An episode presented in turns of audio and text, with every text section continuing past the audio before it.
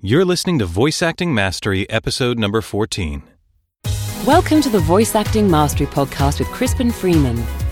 VoiceActingMastery.com is your place to learn both the skills and the mindset you need to become a professional voice actor, even if you're just getting started. In each episode of this podcast, you'll discover valuable tips, tricks, and insider information to help you portray characters in animation, video games, and beyond. And now here's your host, voice actor Crispin Freeman. Hi there. My name is Crispin Freeman, and I'll be your guide through the world of voice acting. If you'd like to know more about me, feel free to check out my personal website at www.crispinfreeman.com. In this episode of Voice Acting Mastery, I'll be continuing my discussion with one of the great legends of the voice acting world, Jack Angel. In the last episode, Jack shared with us his unusual path from wanting to be a cartoonist to joining the Army to becoming a radio disc jockey. In this part of the interview, Jack shares with us how he made the transition from radio to voice acting in cartoons. I think you'll find it very enlightening. And now, the feature segment. So you had your aha moment in the army. Yeah. You came back uh, to San Francisco State and you were studying radio, and they were teaching you to be Lone Ranger, even though you were going to go off and be a disc jockey. Right. And then you went off and, and were a disc jockey for a long time, right? 18 years. For 18 years in sort of the uh, middle of California, right? Well, I I started in Merced, which is in the middle of California. Then I went to Santa Rosa, which is just north of San Francisco. From there to San Francisco. Mm-hmm. Then they sold the radio station I was at and fired everybody. And I went to Reno mm-hmm. and worked in Reno for a few years in radio and television. By the time I got to Los Angeles, I had been in radio for 11 years. I had gone through smaller radio stations, guy, with working for guys who had to fight their way into the ratings and fight their way to stay in the market and make money. And I realized how you run a radio station. And, and I worked for guys who were radio people and guys who were bean counters, and and watched how the the stations flourished under one and didn't flourish under the other. Mm-hmm. So when I get to L.A., one would think that if you're in this, the biggest market on the West Coast, that these people would know what they're doing. How the hell do you get here and not know what you're doing? That was, you know, and then I discovered that they didn't know what they were doing. And so now it's okay for you to know more than the boss, but when you keep telling them That you know more. they don't like you. Yeah. And they don't want you around, and so they get rid of you. So that was I got I worked at KFI twice, got fired both times, but uh, when I finally was fired right out of radio the last time, uh, it was devastating uh, because I had three little kids uh, and a wife, and uh, I didn't want to leave LA. I'd worked hard to get here, and uh, so I thought, "Whoa, what do I do now?" And so I, I was already had made some inroads as a voiceover artist, and I thought, I'm just going to promote the hell out of myself and do that. So uh, I, I went whole hog into doing voiceovers. Two years later, I heard me say, Boy, am I glad KFI fired me. And then I thought, oh, wait, that was the worst thing that had ever happened. So, so in the scheme of things, the worst thing had transformed itself to the best thing because I was now making twice as much money as I'd ever made as a disc jockey. I didn't have to go to meetings and have some jerk who could never do it tell me I was doing it wrong. I got all the holidays and weekends off, and it was a whole new life. I'd spent 18 years working Christmas and Sundays and all that stuff. So, so anyway, uh, I, I was living, and I thought, wow, if the worst thing transforms to the best, there's a line in between. All the stuff on this side is the bad stuff, and all this stuff is the good stuff. Well, I said, okay, I've got to transform all this bad stuff. If that worst thing helped get me to this moment, then all the stuff that wasn't quite so bad also helped get me to this moment. All the negative stuff. It was just stuff, and I called it negative. It, it was mine. So I decided I'm going to transform all that too. And the game I played was to roll the film in my head and go to a person or an event or whatever that I held negatively, and that I had to find three ways that that got me to now. Like that led to this, led to this, led to now, right? Interesting. Okay, So, yeah. so in so doing, and I said three ways because I wanted to, I wanted to uh, overpower the one negative by having having it transformed into three positives. Right. So, and, and invariably, I always found three, sometimes more. Uh, the the the web was all interconnected, you know. So finally, after about a year, I just got bored doing it, uh, and, and I, I was so much lighter. I could stand up so much straighter because I wasn't burdened with a great big huge bag of negativity that most people carry around with them. You know, Yeah. it was all gone, or almost all gone. So the conclusion was that there are no negatives. And then I said, oh, wait a minute. If I come into this booth and I audition for the Ford account and I don't get it, why isn't that a big fat negative? Negative. Yeah. Yeah. And, and it took me a couple of weeks to figure it out. And I, while I was explaining something to some younger guys, uh, what I was explaining was that everybody has a ratio. You come in and you you audition ten times and you get one. So you, so that makes your ratio one out of ten. Well, then the faster you get through the nine that aren't yours, the faster you get to number ten. Right. So every time you don't get one, it's a win because you're that's not yours. You so you're, You're getting getting closer to the one that is yours. Right. So so that's positive. Every mm-hmm. step of the way is a positive.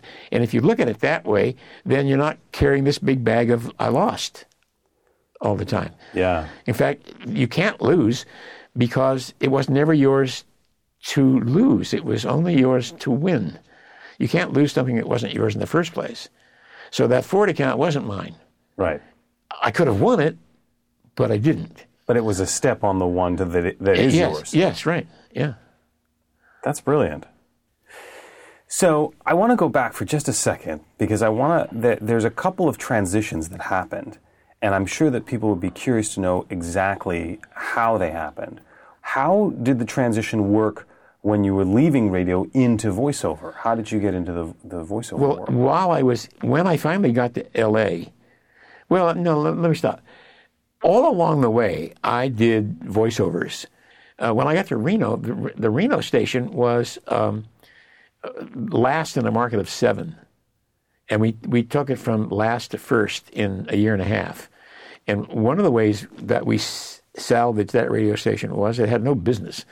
And so I said to the salesman, instead of going out and selling this nebulous thing called airtime, tell me who you're going to go see, and I will create a radio spot for you, which you can then take in and say, this we can put this on the air for you, and this is going to generate some some interest. Yeah. So when they were able to hear a produced radio commercial, they were thrilled, and uh, we did. We had a hundred percent record uh, for the first month or so of everything that I created. They were able to sell, and so I had the that created a background of writing and producing what were pretty terrific radio spots at the time. And you've been doing that all through your radio career, basically. Yeah, right.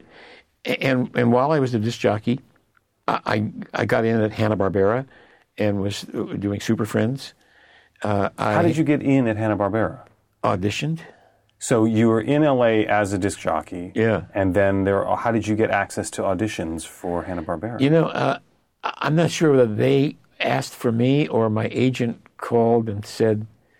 Uh, the, the, when the call came out for, for, I think they called. So you you were a radio disc jockey, but then you also had a voiceover agent.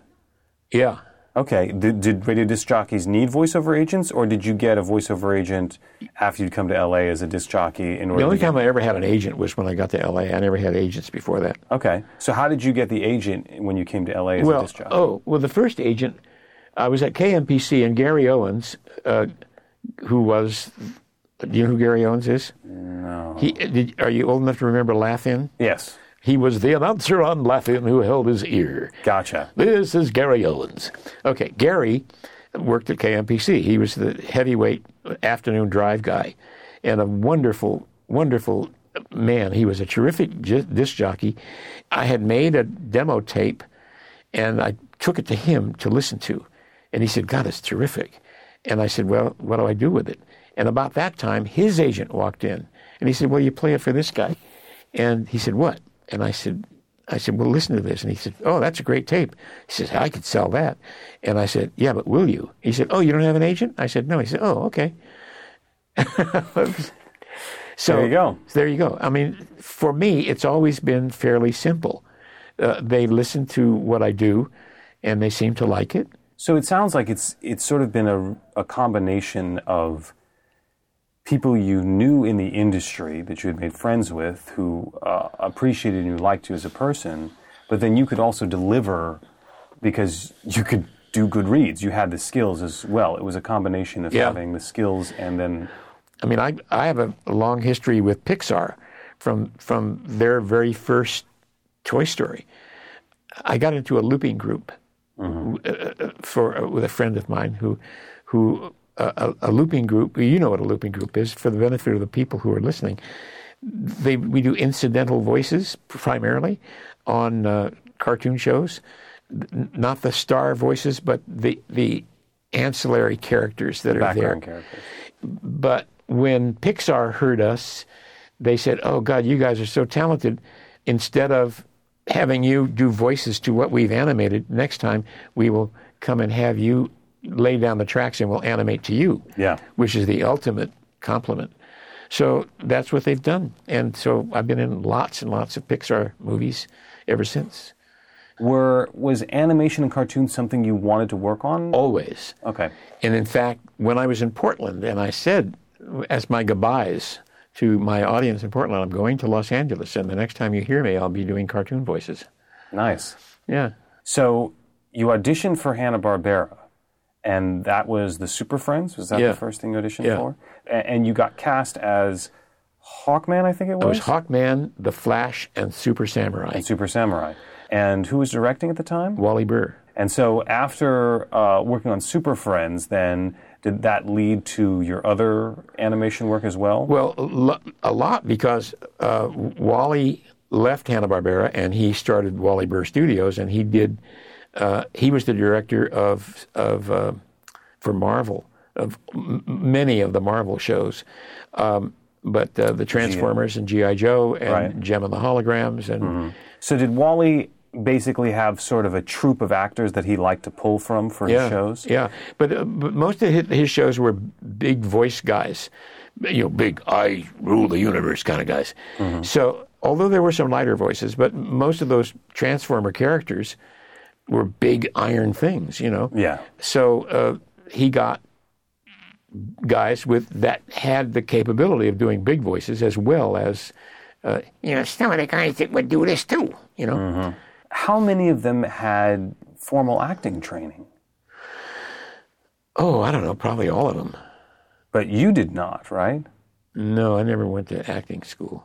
So how did you become the question that most people would have is how did you become such a successful actor having never gone to acting school? I just bluffed my way through. I don't know. I, I, like I said, I've just been lucky, and um, I, I, you know, I'm a fairly decent mimic, um, and I can, you know, talking about Bogart. You know, I think I do the best Bogart in town, but most of the guys who do Bogart are dead now, including him.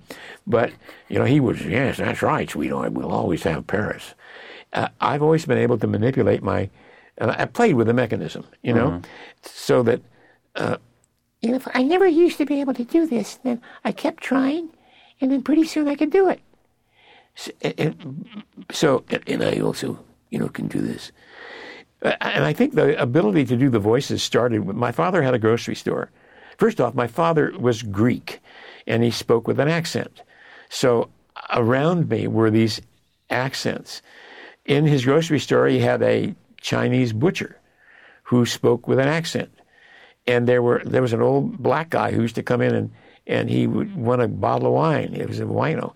He said, "I wants me a bottle of must I tell it." He wanted muscatel, it's a nice little sweet wine. I wants me a bottle of must I tell it. There was an old Italian guy who had no teeth, and during World War II it was hard to get gum because all the stuff like that went to the troops. But he every day would come in. Hey, John, uh, you got gum? Uh, no gum. Uh, no, okay. And he would leave, you know. And I always thought, what would he do with it if he had it? Because he had no teeth. but all those people that came in with all these wonderful accents were, were the were the people that, that I learned from. You know, listened listened to them and and how they spoke. The more I talk with Jack, the more I realize how amazing his outlook is on voice acting, life, and the synchronicities in our day to day experiences that seem random, but in fact aren't.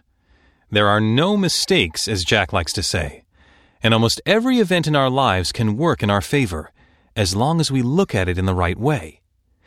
In the next episode, we'll delve deeper into Jack's philosophies as he shares with us his advice on the best way to approach a successful career in voice acting. See you then. You've been listening to the Voice Acting Mastery Podcast with Crispin Freeman. To get your free report revealing the five most common mistakes to avoid in voice acting, point your web browser to www.freevoiceactinggift.com. Thanks for listening.